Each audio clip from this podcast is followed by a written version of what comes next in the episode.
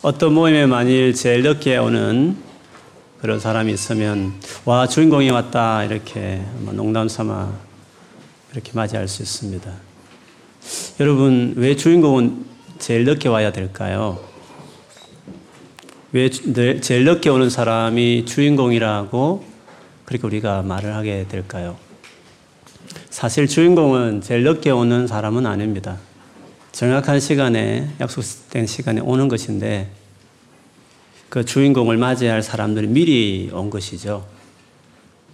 그 주인공을 위해서 미리 와서 여러 가지로 준비했다가 드디어 그 주인공이 오기를 기다렸다가 왔을 때 제일 마지막에 주인공이 왔다고 이렇게 박수 치는 것입니다.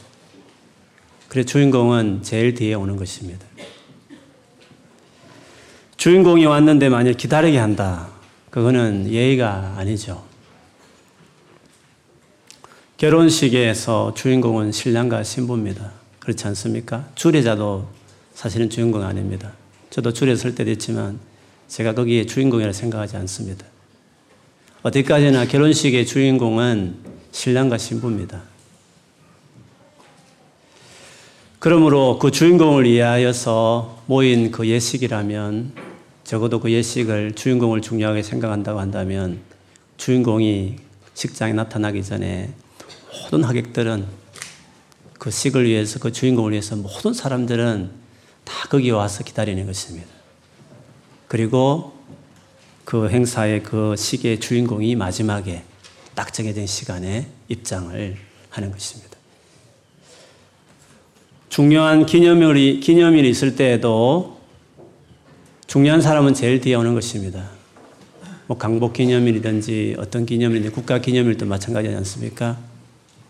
대통령이 딱 정해진 시간에 입장합니다. 그 전에 모든 사람들이 대통령 앉아 있는데 다른 사람이 그 뒤에 들어오면 안 되죠. 그렇지 않습니까? 모든 사람이 미리 미리 와서 다 점검하고 들어올 때 어떻게 하라는 것도 다 지시받고 다 돼 있다가 딱 정해진 예식 시간 되면 대통령이 제일 중요한 그분이 아마 그 시기에도 올 것입니다. 그런 것처럼 주인공은 그래서 뒤에 오는 것입니다. 중요하기 때문에 그런 것이죠.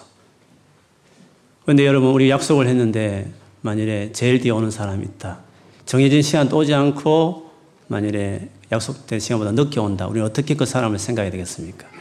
주인공 아닌데 주인공이 되고 싶어 한다. 그래서 오는 사람입니다. 교만하다고 생각해야 될까요? 약속을 잘 지키시기 바랍니다. 그 이야기 하고 싶은 건 아니고요. 주인공은 어쨌든 중요한 인물이고 그 중요한 인물이 오기 전에 여러 가지가 준비하는 사람이든지 무엇이든 있고 드디어 그 주인공이 뒤에 오는 것입니다. 여러분, 하나님께서 역사 전체를 움직일 때 인류를 만들고 이 지구를 드라이브 하시면서 이 역사 전체, 인류 역사 전체의 주인공, 제일 중요한 분으로 그렇게 우리 안에 소개하시고 보내시고 세우신 분이 바로 예수님이십니다. 왜 예수님이 역사의 주인공인가 하는 것이 오늘 본문의 1절, 2절을 보면 이렇게 나와 있습니다. 옛적에 그러니까 그 앞에라 이 말이죠. 주인공 오기 전에는 주인공 오기 전에는 옛적에는 우리식으로 하면 구약 시대에는 선지자들을 통하여 예, 여럿이 보내야 되는 겁니다. 한둘이 보내면 안 되는 겁니다. 이 사람도 보내고 저 사람도 다 파트가 있는 것입니다. 여러 부분으로 여러 모양으로 우리 조상들에게 말씀하신 하나님이 이전에는 그런 것입니다. 주인공이 오기 전에는 여러 사람을 보내고 여러 모양으로 꿈이든지 집자 음성이든지 한상이든지 하나님이 말씀하는 것입니다. 그런데 이절에 보면 이 모든 날 마지막에는 아들을 통하여 우리에게 말씀하셨으니 말씀하셨습니다. 언제요? 이 모든 날 마지막에는 우리 한글 성경이 원문에 잘 번역됐습니다. 영어 NIV는 좀 다릅니다. 마지, 모든 마지막 날들에는 이렇게 마지막에다가 마지막을 많은 날들이라고 이렇게 표현했지만 원문이나 우리 한글에는 많은 날들 중에서도 마지막 이렇게 표현하고 있습니다. 우리 한글 성경은 모든 날 중에서도 마지막에는 이런 뜻을 썼습니다. 충분히 말씀을 여러 가지 하다가 마지막에 하나님께서 아들을 아들을 통하여 우리에게 말씀하셨다 했기 때문에 예수님이 이 땅에 처음 오셨던 그거를 초림이라고 이렇게 쓰죠. 예수님이 처음 오셨을 때그 방문은 마지막 날의 방문이었습니다. 마지막 날에 모든 날의 마지막에 그 아들이 오셔서 우리에게 말씀하실 것이 아니라 말씀을 이미 하셨죠. 예수님이 이미 오셔서 오셨던 첫 그 방문, 초림을 성경은 그게 마지막 날이다. 라고 말을 했습니다. 그래서 성경적으로 보면 마지막 날이 언제냐 하면 예수님 재림할 때를 마지막 날로 말하지 않고 성경에는 예수님이 처음 오셨을 그때가 마지막이다. 이렇게 이야기합니다. 왜 예수님이 처음 오셨을 때가 마지막일까요? 그때 중요한 걸 다 한 겁니다. 중요한 걸 그때 다 하신 겁니다. 구원과 또 우리 구원에 이르는 그 내용을 담은 진리나 모든 부분에 있어서 예수님이 처음 오셨을 때 그때 다 하신 것이었습니다. 그 전까지는 다 봉해졌고 비밀이었고 알려지지 않았고 그래서 누가 보면 24장에 보면 제자들 앉혀놓고 눈을 밝혀서 깨닫게 하시고 그랬습니다. 그전에는 많은 선지자들 통해서 이렇게 저렇게 여러 모양을 말씀하셨지만 그 아들이 직접 오셨을 때 그것도 우리가 똑같은 사람의 모양으로 직접 방문하셨을 그 초림 때에 우리를 위해서 하실 말씀을 완전히 다 그때 하신 것이었습니다. 그렇기 때문에 예수께서 우리에게 하셨던 그 말씀, 그때 오셨던 그 방문이 말세인 겁니다. 예수님이 처음 오셨을 그날 초림 때를 말세라고 말합니다. 그리고 재림은 그 말, 진짜 말세였대. 예수님 초림 때 하셨던 그 모든 말씀들이 그냥 끝나는 시점에 지나지 않습니다. 그 사실은 예수님이 육신의 몸을 오셨던 그 사건이 엄청난 사건인 것입니다. 예수님이 초림 때를 말세라고 말하는 구절은 신약을 보면 많이 나옵니다. 사도행전 2장 17절에 보면 하나님이 말씀하시기를 말세에 내가 내 영을 모든 육체에 부어주리니 너희의 자녀들은 예언할 것이요 너희의 젊은이들은 한상을 보고 너희의 늙은이들은 꿈을 꾸리라. 이게 오순절 날에 성령이 내리고 나서 베드로가 이 성령의 사건을 오해해서 사실 이거는 요엘서에 말하는 그 예언이 이루어진 거다 하면서 요엘서 말씀을 인용했습니다. 요엘서 보면 말세 때 징조가 있는데 성령이 모든 사람에게 내릴 것이다. 그 말을 했다는 거죠. 그러므로 오순절 날, 지금부터 2000년 전에 오순절 예수님 성천하신 이후에 성령이 내렸던 그때를 말세다.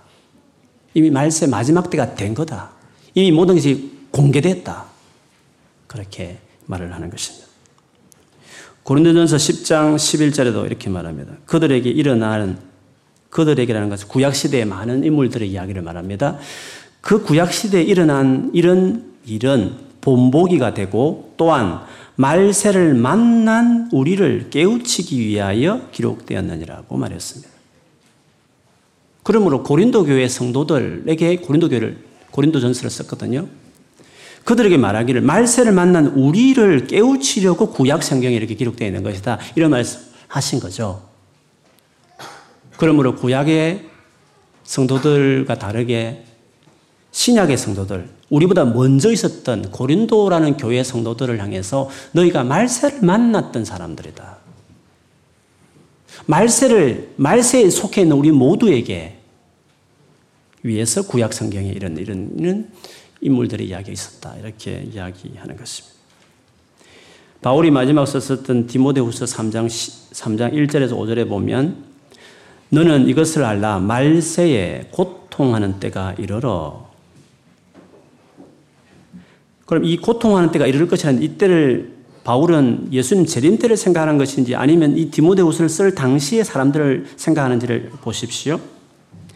때가 이르러 사람들이 자기를 사랑하며 돈을 사랑하며 자랑하며 교만하며 비방하며 부모를 거역하며 감사하지 아니하며 거룩하지 아니하며 무정하며 원통함을 풀지 아니하며 모함하며 절제하지 못하며 사나우며 선한 것을 좋아하지 아니하며 배신하며 조급하며 자만하며 쾌락을 사랑하기를 하나님 사랑보다 더하며 경건의 모양은 있으나 경건의 능력은 부인하니 이 같은 자들에게서 내가 돌아서라. 내가 돌아서라 라고 디모데에게 말을 했습니다.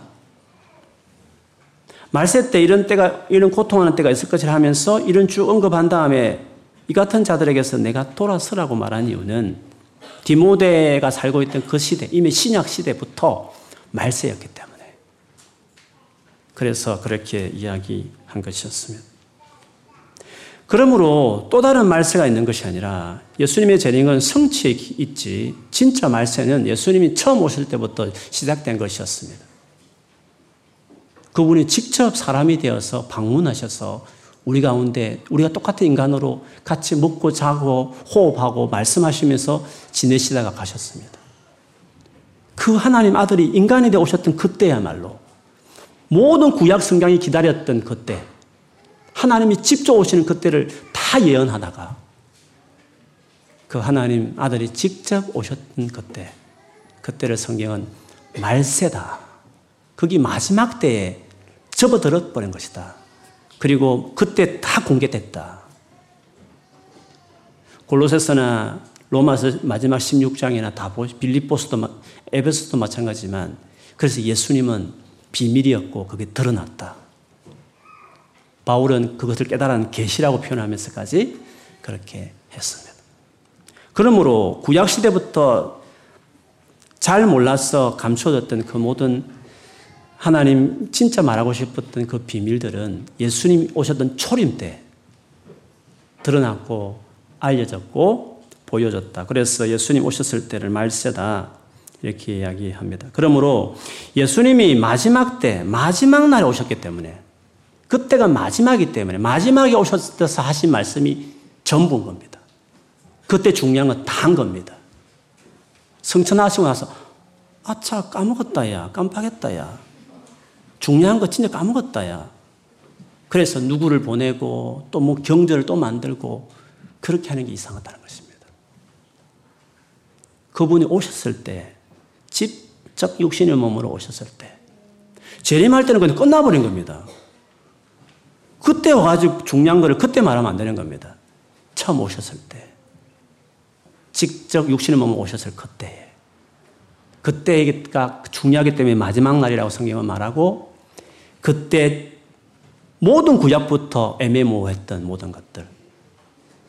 확실하게 그리고 조금 성령이 뒤에 오시기 때문에 조금 뒤에 이런 말을 쓰시긴 하셨지만 어쨌든 성령님 오시고 난 그때부터 완전하게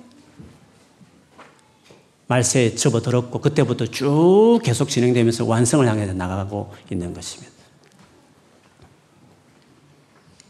그렇기 때문에 예수님이 오셔서 3년이라는 세월을 제자들과 같이 보내면서 말씀을 전했습니다. 그 말씀을 다 기록되어 있지 않지만 3년의 기간 동안에 특별히 12제자를 뽑았던 이유는 충분히 하실 말씀을 그들에게 암송시키고 다 전수하는 겁니다. 그리고 그들이 나중에 여러 가지 이유로 성경을 썼고 그들이 직접 쓰든지 비스 같은 사람이 쓰든지 간에 그래서 형성된 것이 신약 성경입니다. 그렇게 본다면 신약 성경은 처음 마지막 때 오셨던 진짜 마지막 끝날에 오셨던 그 주님이 하셨던 그 충분한 말씀을 친히 듣고 알았고 암송처럼 했던 그들이 썼던 신약 성경으 로 예수님이 우리에게 전해주시고 싶은 모든 말씀이 끝나는 겁니다. 충분한 겁니다. 그런데 사탄은 이상하게도 예수님이 오셔서 하셨던 이때가 마지막 날이며 그 마지막 날이기 때문에 주인공으로 오신 그분이 하신 그때 말씀이 완전하고 최종적인 말씀이어야 되는데 불구하고 그게 최종적인 말씀이 아니라고 말합니다. 그리고 그때 완전히 드러나지 않다고 이야기합니다. 중요합니다, 여러분. 마지막 날에 말씀하셨다 이 의미는 모든 날의 끝에 아들을 통해 말했다는 이것은 초림 때를 이야기하는데 그때 하신 말씀이 마지막 말입니다. 최종적인 말입니다. 그러므로 뒤에 또 다른 또 먼 후에 뭐 재림 때 가까울수록 또 다른 말씀을 또 중요한 말씀을 또 준다는 식으로 하지 않습니다. 그리고 그때 오셨을 때 충분히 설명해야 되는 겁니다. 구약 시대는 비밀일 수 있습니다. 뭐 이사야서든지 뭐 시편이든지 예레미야든지 간에 구약 시대는 그것이 예수님 오시기 전에는 비밀이었고 그래서 예수님을 제대로 알아보지 못했죠. 그러나 예수님이 오시고 나서는 자기가 어떤 존재인지를 그렇게 설명하려고 복음서 읽어보면 알지 못한 그 제자들을 깨닫게 하려고 했고 성령이 오시고 나서 비로소 제대로 예수님을 알게 되었던 그 3년 동안 아 그런 말씀이 있구나 확실히 깨닫고 그래서 그것들을 이제 풀어쓰고 설명했던 것이 나중에 기록된 신약 성경이었습니다. 그러므로 신약 성경으로 이제 하나님 우리에게 주고 싶은 최종적이며 완전한 말씀은 끝났다 이렇게 말할 수 있는 겁니다.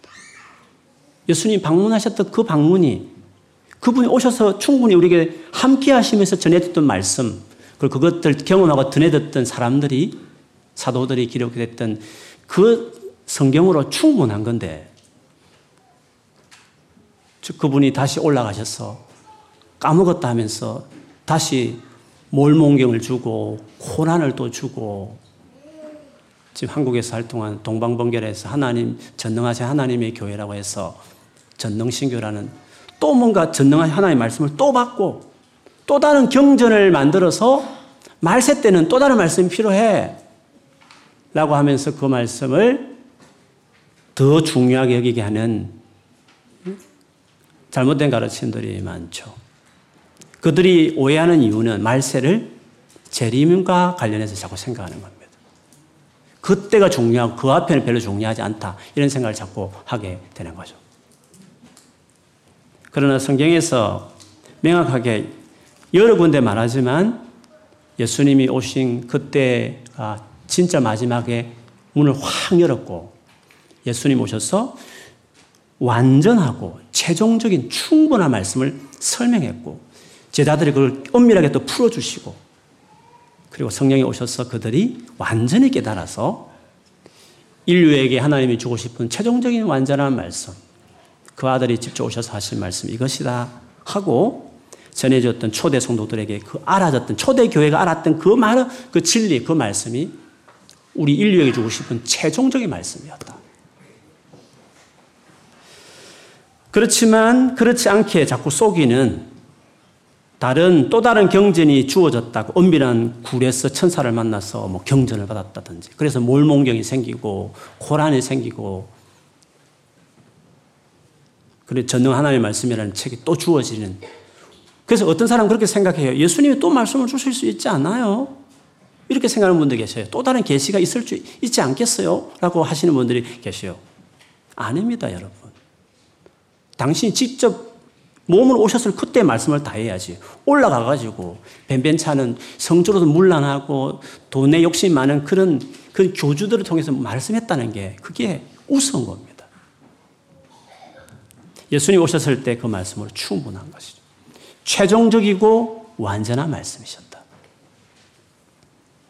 어떤 분들은 또 다른 잘못된 이단은 이 모든 말씀이 지금도 다 봉해져 있었는데 마지막 때 어떤 언약의 사자. 보혜사는 성령인데 그 보혜사가 갈수 있나니까 그 보혜사를 마지막 때 보낸 어떤 사람이라고 해석해내기 시작하면서 그리고 어떤 선생, 교사, 의의 사자, 이긴 자 이런 표현을 쓰면서 그에 의해서 새롭게 말씀이 진짜 감춰졌던 것들이 풀어지는 그걸 깨달아야만 구원에 이른다고 해서 진짜 말씀은 마지막 때 재림 때 이때 가까울 때 한다고 하는 성경을 가지고 사용하면서도 신약 시대부터 다 감춰있다. 바울도 감춰져 다 감춰져 있다가 마지막 때 비로소 이제 드러났다고 가르치는 이런 식으로 해석하는 사람도 있는 거죠.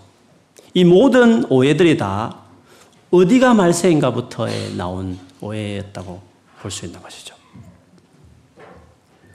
그러므로 오늘 성경의 말씀 그대로 앞에는 다 아래 것들 다 보냈지만 변변찮은 것들 여럿이 보내고 여러 모양을 보냈지만 딱 드디어 마지막 날 주인공이 나타나셔서 우리에게 다 말했다.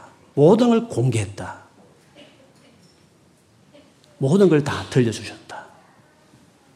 그때 3년 동안 이해 못한 그 제자들 이해 못할 걸 생각했지만 성령까지 보내서 다 이해했다.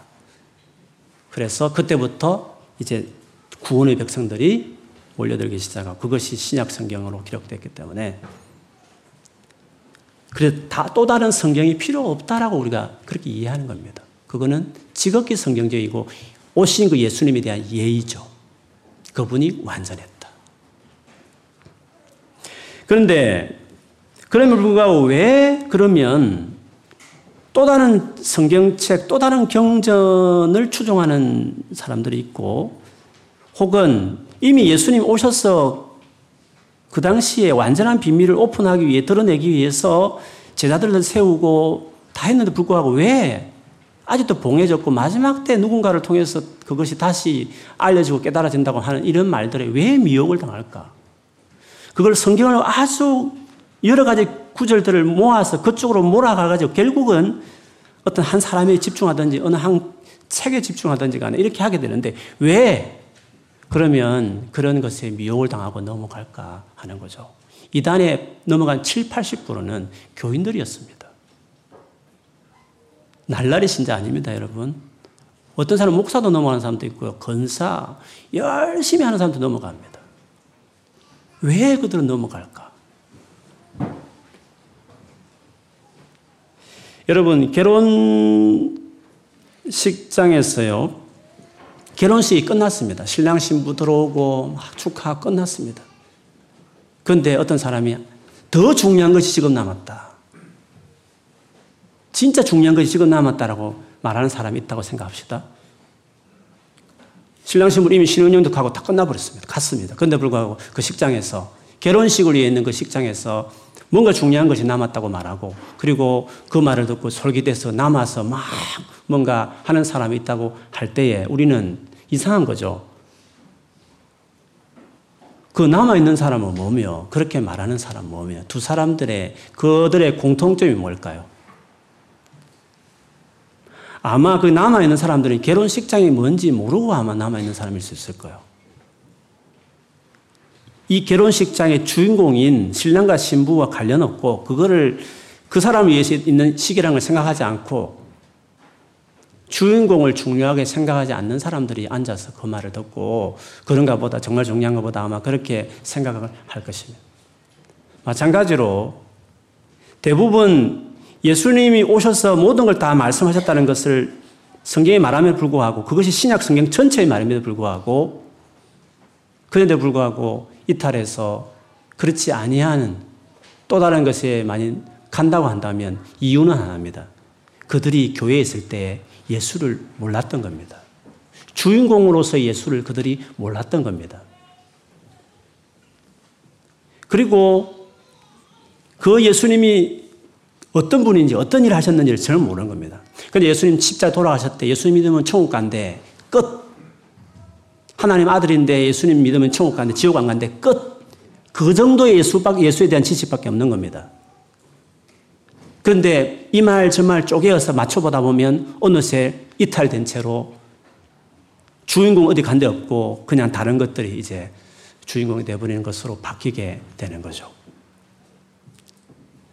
그래서 예수를 정확하게 모르고 예수를 아는 일에 자기 삶을 들이지 않으면 얼마든지 그렇지 않다고 말한 가르침이 여지없이 넘어갈 수 있는 가능성이 많은 거죠. 그것을 성경이 이미 증거를 합니다. 데살로니가 후서 2장에 보면 이 초기 초신자들이 막 여러 가지 헷갈리는 게 있었어요.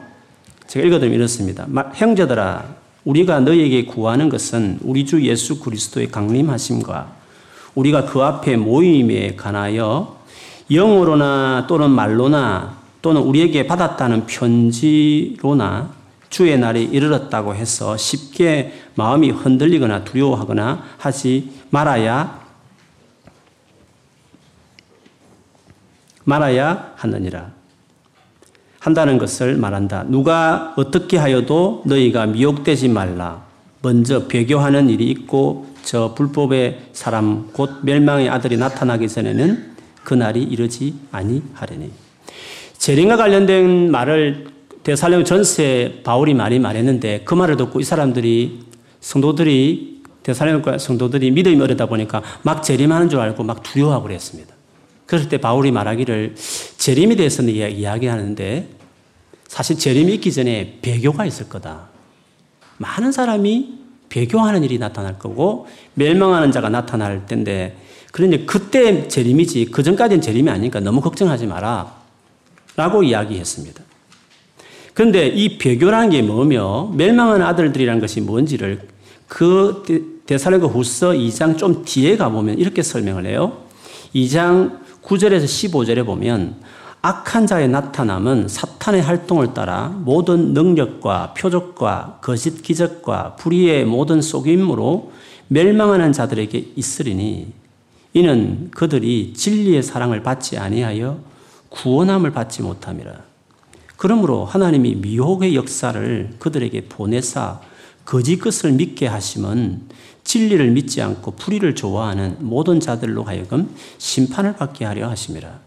주께서 사랑하시는 행제들아 우리가 항상 너희에 관하여 마땅히 하나님께 감사할 것은 하나님이 처음부터 너희를 택하사 성령에 거룩하게 하심과 진리를 믿음으로 구원을 받게 하심이 하심이니 이를 위하여 우리의 복음으로 너희를 부르사 우리 주 예수 그리스도의 영광을 얻게 하려 하심이니라. 그러므로 형제들아 굳건하게 서서 말로나 우리의 편지로 가르침을 받은 전통을 지키라.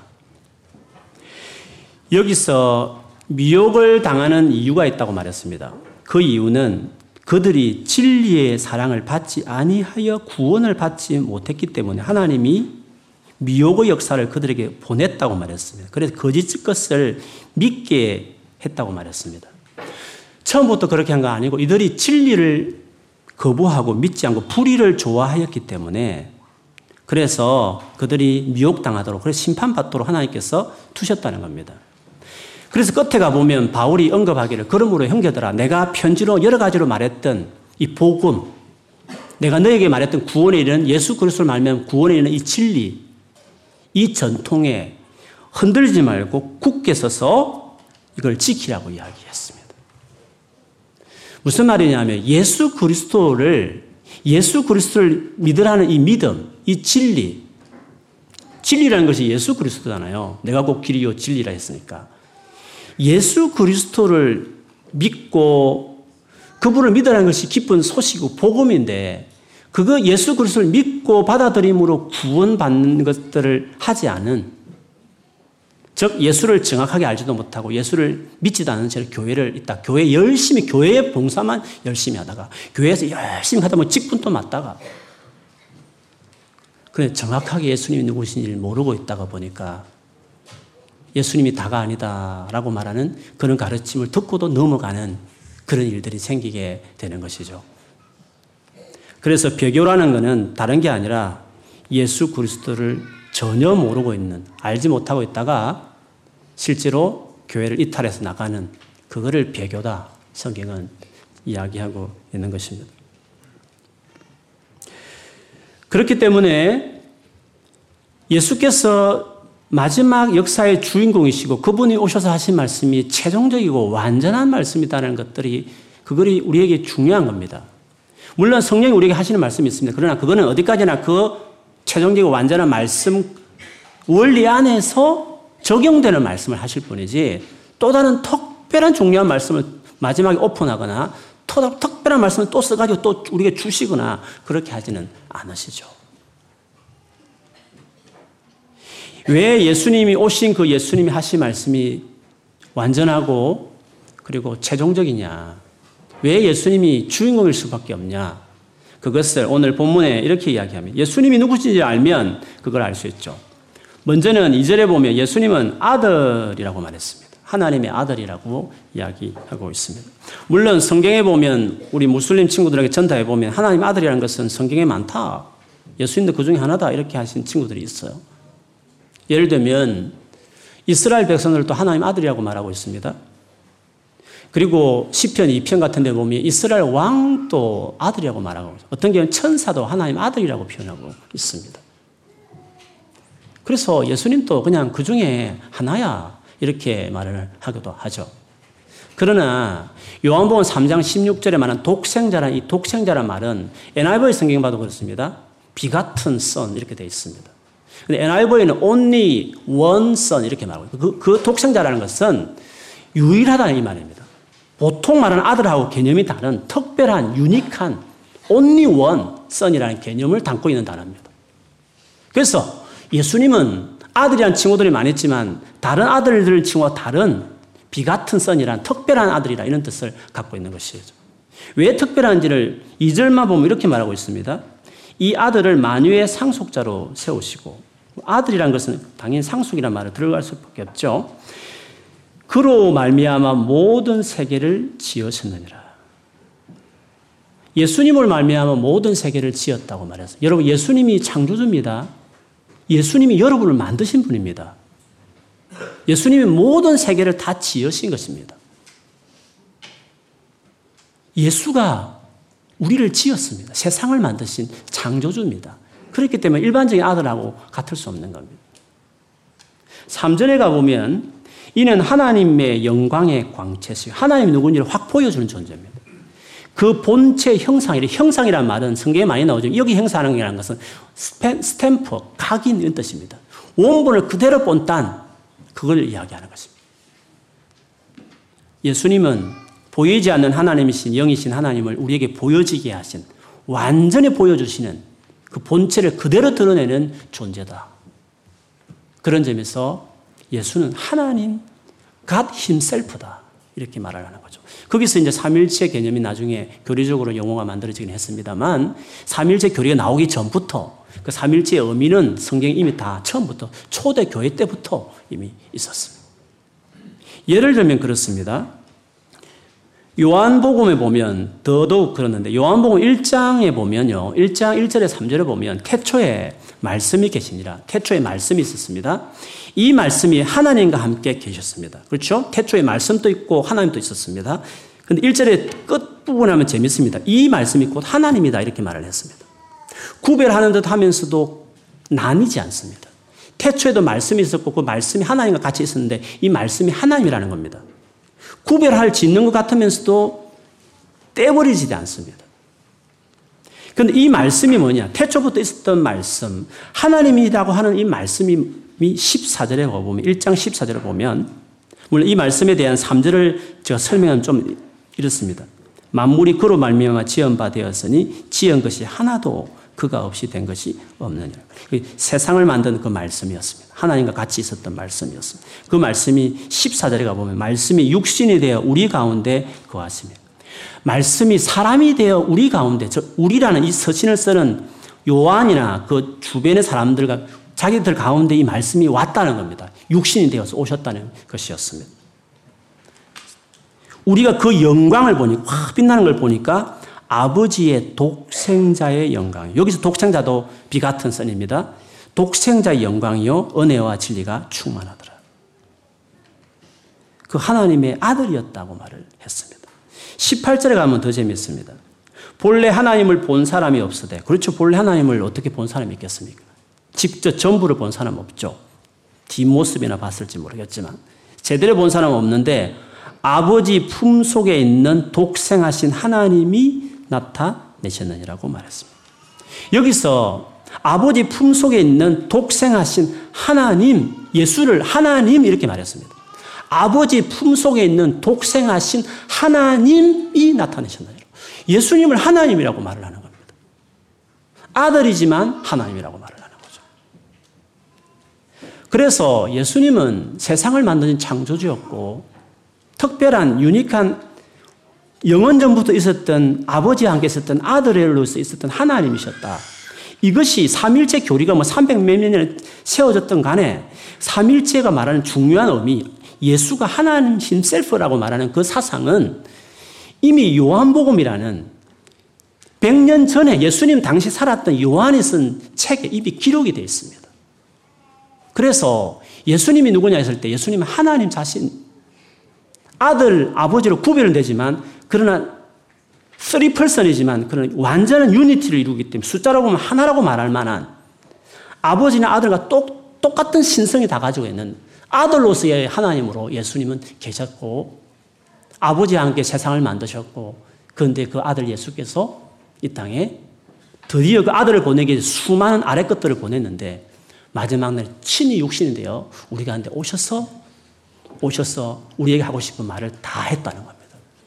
구약부터 감춰졌던 모든 걸 낱낱이 드러내면서 그분이 오실 때까지 구원에 이르는 모든 진리를 오셨을 그 당시 초림 때 다 말씀하셨다.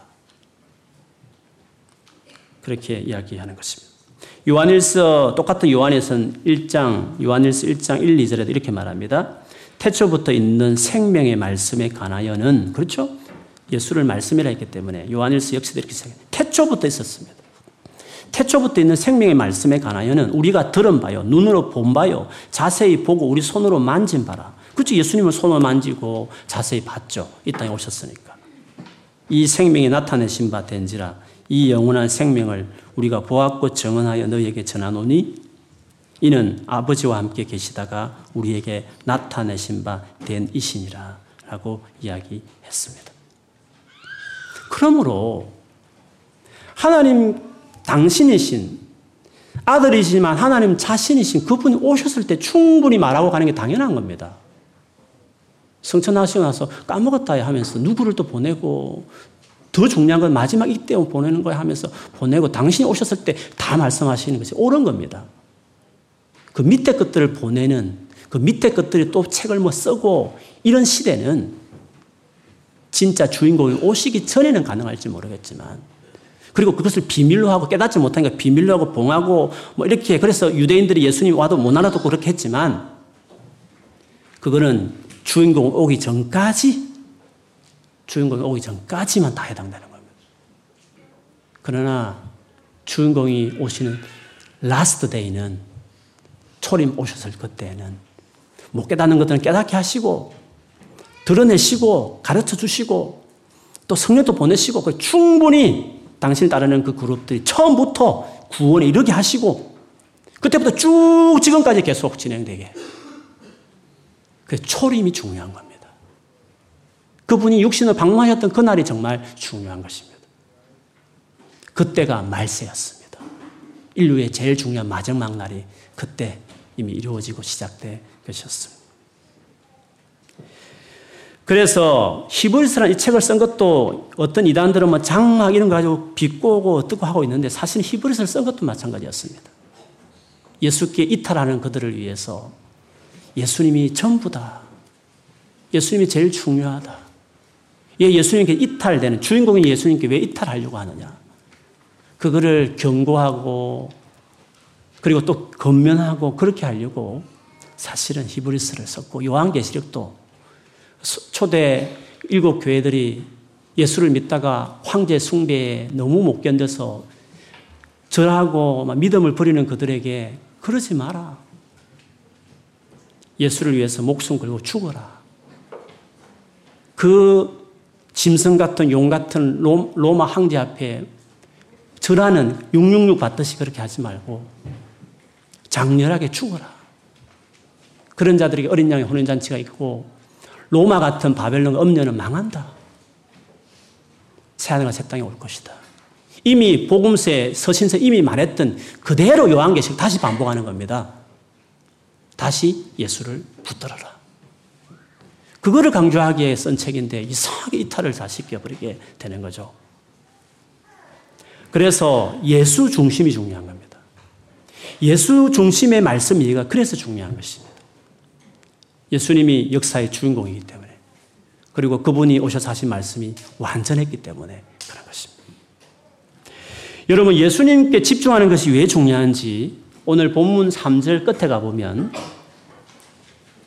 만물을 붙드심, 그렇죠. 하나님이, 예수님이 지금 만물도 붙들고 있습니다. 만물을 붙든다는 건 만물이 일정하게 돌아간다는 말입니다. 만물이 일정하게 돌아감으로 성립되는 학문이 과학입니다. 과학은 믿음에 전제하는 겁니다. 일정하게 안 돌아가면 과학이 성립될 수 없습니다. 일정하게 돌아가는 그걸 발견하는 법칙을 과학이 있지 않습니까? 과학은 믿음에 기초하는 겁니다.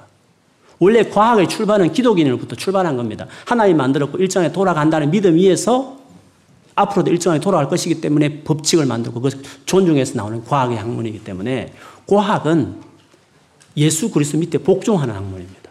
그것이 분수를 지키는 학문이라고 말할 수 있는 겁니다. 만물을 예수님 붙들고 있습니다. 붙들고 있으니까 지금 과학이 성립되는 것이죠.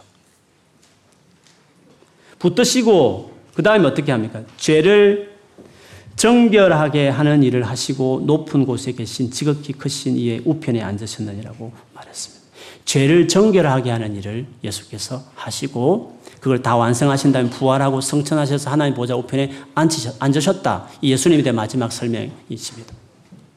예수님에게 이탈되면 어떤 문제가 생겼냐면 죄를 정결하게 하신 유일한 분이 예수님이신데 예수님을 단순히 뭐 말세 때 예언할 예언가 정도로 또 다른 예언가 정도로 전락시켜 버린다든지 마지막 사자를 중요하게 생각하게 만들기 위해서 예언했던 그런 예언자 정도로 예수를 전락시킨다든지 여호와 정인처럼 그건 하나님 만든 피조물 중에 십자가 돌아가서 이런 식으로 한다든지 예수를 밑으로 깔아 묻기 시작하면 어떤 문제가 생기냐면 예수께서 우리에게 하신 그 놀란 죄를 정결하게 하는 이 놀라운 일들이 약화되는 것입니다. 죄를 정결하게 한다는 것은 우리의 근원적인 죄의 문제를 해결한 걸 이야기합니다. 예수님께 집중하지 않게 하는 모든 가르침들이 특징이 있습니다.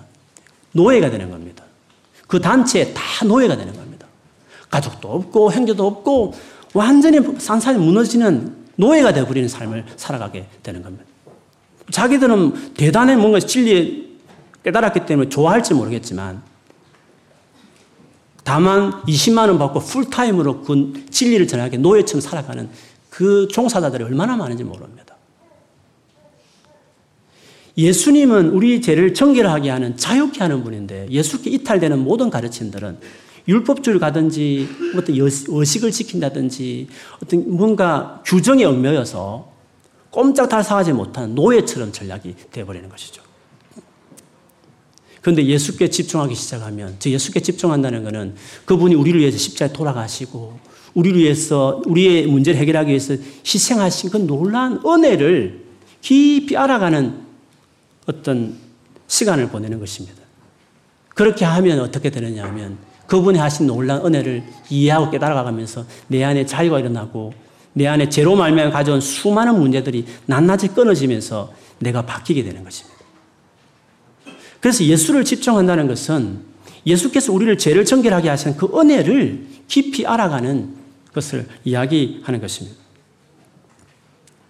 그래서 우리가 새롭게 되는 것은 예수님 안에만 새롭게 되는 것입니다. 예수님을 이탈하는 예수님을 멀리하는 모든 가르침 다 특징은 다 뭔가 우리 행위를 강조하게 되어 있습니다.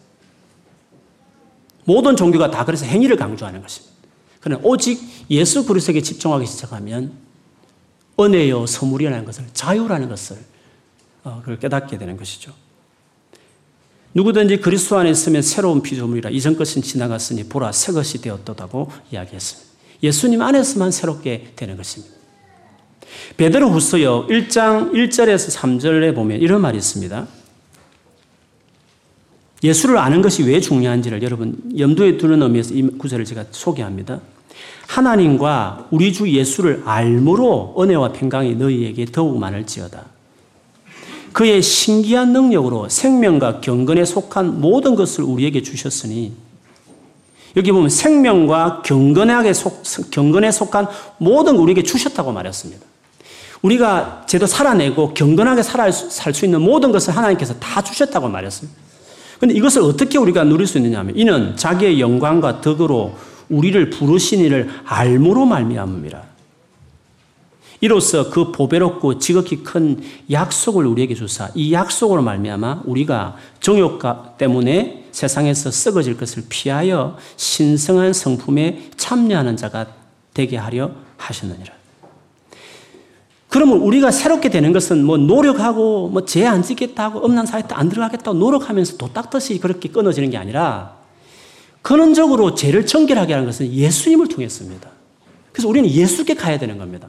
예수께 집중하는 것이 왜 중요하냐면 그 예수님을 통해서만 우리가 끊어낼 수 있기 때문에 그렇습니다. 그래서 경건하게 살 수 있는 모든 걸 하나님 다 주셨습니다. 어떻게 그걸 누릴 수 있냐면 예수를 안음으로 가능한 것입니다. 그래서 그 베드로후서 1장 그말 했다가 마지막 3장 18절에 보면 오직 우리 주 곧 구주 예수 그리스도의 은혜와 그를 아는 지식에서 자라가라. 영광이 이제와 영원 날까지 그에게 있을지어다. 은혜를 강조하고 아는 것을 강조합니다. 왜냐하면 예수 그리스도를 안다는 것은 은혜를 아는 겁니다. 그분이 우리를 위해서 뭘 했는지를 깊이 아는 겁니다. 내가 뭔가를 안 해도 그분으로 인해서 다 일어난 것을 내가 깨닫는 겁니다. 그리고 그걸 알고 그걸 누리면서 내가 반응하는 의미의 뭔가 선행은 있을 수 있지만 결과물로 죄를 이겨내는 뭔가 나타남은 있을 수 있지만 그러나 원래 우리는 예수 그리스도 통해서 이루어진 그 놀란 은혜, 그분 하신 일, 그것을 통해서 우리가 새롭게 되는 일들이 우리에게 있는 거예요. 그것이 우리의 기독교입니다. 그게 다른 종교와 명확하게 다른 것이기 때문에. 그래서 우리는 뭔가를 하기 전에 주님이 우리를 위해서 뭘 했는지를 먼저 하는 게 중요합니다. 예수님이 우리를 위해서 뭘 해주셨는지를 먼저 이해하고 충분히 그것을 이해하고 그걸 누리고 자기 안에 자유를 경험해야 됩니다. 그러면 죄는 자연으로 떨어지는 겁니다. 다른 종교는 죄와 맞붙어서 싸우라고 말하지만 우리는 그렇게 말하지 않습니다. 예수와 맞닥뜨려라. 예수님께 더 나아가라. 예수님하고 알아가기 시작하면 죄는 자연히 먼저 털리지 떨어나가는 겁니다. 우리 종교는 예수의 티칭을 따르는 사람이 아니라 예수 그분을 따르는 것입니다. 예수님 모든 말씀은 자기라는 자기 인격에 대한 가르침이지 도덕적인 교훈을 말하지 않으셨습니다. 도덕적인 교훈은 다 심령이 가난한 주님을 아, 아는 사람이 따라오는 자연선의 열매와 왔다고 성경은 이야기할 뿐입니다. 그래서 최종적인 완전한 말씀이신 예수님을 통해 주신 말씀은 그 진리는 예수님 자신에 대한 가르침이었습니다. 그분을 믿으라는 것이었습니다. 그분께 집중하는 인생을 살아가라는 말씀이었습니다. 그렇게 하면 도덕적인 윤리는 따라온다라고 이야기한 것이기 때문에 예수님의 가르침의 핵심은 예수님 당신 자신이셨습니다. 그래서 예수님을 아는 지식에 자라가고 그 은혜를 아는 것이 그렇게 중요한 것이었습니다. 에베소서 4장 11절에 14절에 보면 그가 즉 예수님이 성천하시면서 사도, 선지자, 복음 전하는 자, 목사와 교사로 교회에 주셨는데 이는 성도들을 온전하게 하고 봉사일을 하게 하며 그리스도의 몸을 세우려 하심이라고 말했습니다. 우리가 온전해지고 세워지는 것이 필요한데 그것이 어떻게 가능한지 그 다음부터 제가 드리고 싶은 말씀 여기 있습니다. 우리가 다, 즉 우리 온 성도들이 다 하나님 아들을 믿는 것과 아는 일에 하나가 되어 온전한 사람을 이루어 그리스도의 장성한 분량이 충만한 데까지 이르리니 이는 우리가 이제부터 어린아이가 되지 아니하고 사람의 속임수와 간사한 유혹에 빠져 온갖 교훈의 풍조에 밀려 요동하지 않게 하려 함이라. 여기서도 마찬가지입니다. 성도가 온전해지게 되는 것은 그리스도를 아는 것과 믿는 것에 하나가 되어 온전해지는 겁니다. 예수께 집중된 지식이 되어야 됩니다. 예수 그리스도 안에 거하는 지식이 되어야 그래야 사람이 온전해지고 장성한 사람이 되고 그렇지 않으면 우리는 언제든지 미혹당하고 흔들리는 사람이 될 수 있다는 것이죠. 그래서 고린 골로새서 성경에 너무너무 많습니다. 한 가지 마지막 구절 읽어드리면 골로새서 1장 26절에서 29절에 보면 이 비밀은 그렇죠. 예수님 오시까지 다 비밀이었습니다. 이 비밀은 만세와 만대로부터 감추어졌던 것인데 이제는 그의 성도들에게 나타났고 하나님이 그들로 하여금 이 비밀의 영광이 이방인 가운데 얼마나 풍성한지를 알게 하려 하십니다. 이방인들까지도 알게 하게 했다고 말했습니다. 이 비밀은 너희 안에 계신 그리스도시니 곧 영원한 영광, 소망이니라. 우리가 그를 전파하여 각 사람을 권하고 모든 지혜로 각 사람을 가르치면 각 사람을 그리스도 안에서 완전한 자로 세우려 하미니 이를 위하여 나도 내 속에서 능력으로 역사하시는 이의 역사를 따라 힘을 다하여 수고하노라라고 말했습니다. 예수 그리스도가 비밀이었습니다. 그분이 오셔서 처음에 제자들도 몰랐기 때문에 3년 내내 당신을 알리는 일들을 하셨다가 마침내 부활하신 이후에 부활한 몸으로 구약을 다 펴놓고 마음을 밝혀 다 깨닫게 하셨습니다.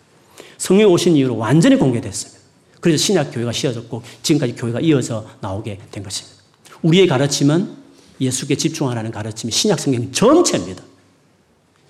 우리가 예수를 믿으면서도 삶이 바뀌지 않고 죄를 못 이기는 이유는 하나입니다. 성경을 그렇게 공부하고 그렇게 봐도 예수 그리스도 중심을 보지 않는 겁니다. 여전히 예수님 가르치니까 내가 지켜야지, 내가 열심히 살아야지, 죄 안 지어야지 이렇게 생각하는 겁니다.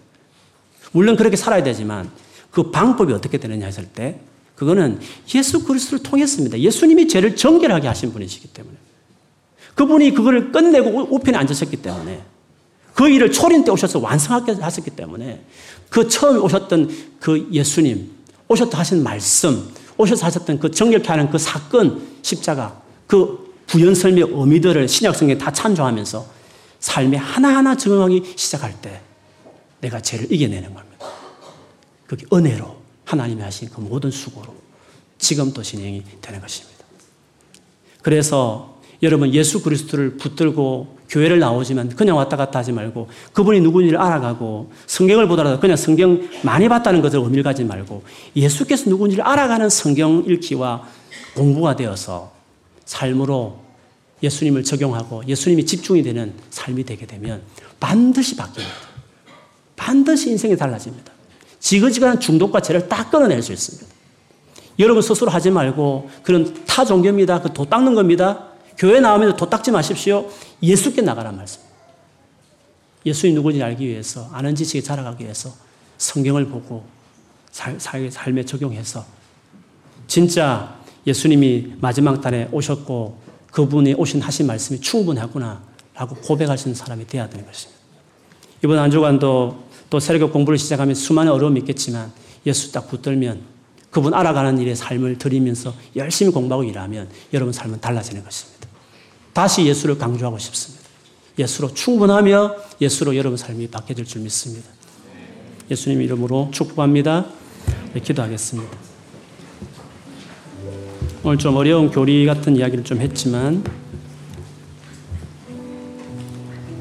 예수님 마지막 날에 오신 모든 날들의 마지막에 오신 예수님 그분이 오셔서 하신 그 말씀이야말로 완전하고 최종적이고 더 보탤 것이 없고 더 보태야 된다고 말하는 수많은 말들은 그 오신 분에 대한 예의도 아니고 모독이고 그는 저주받을 일이라고 바울도 이야기했습니다.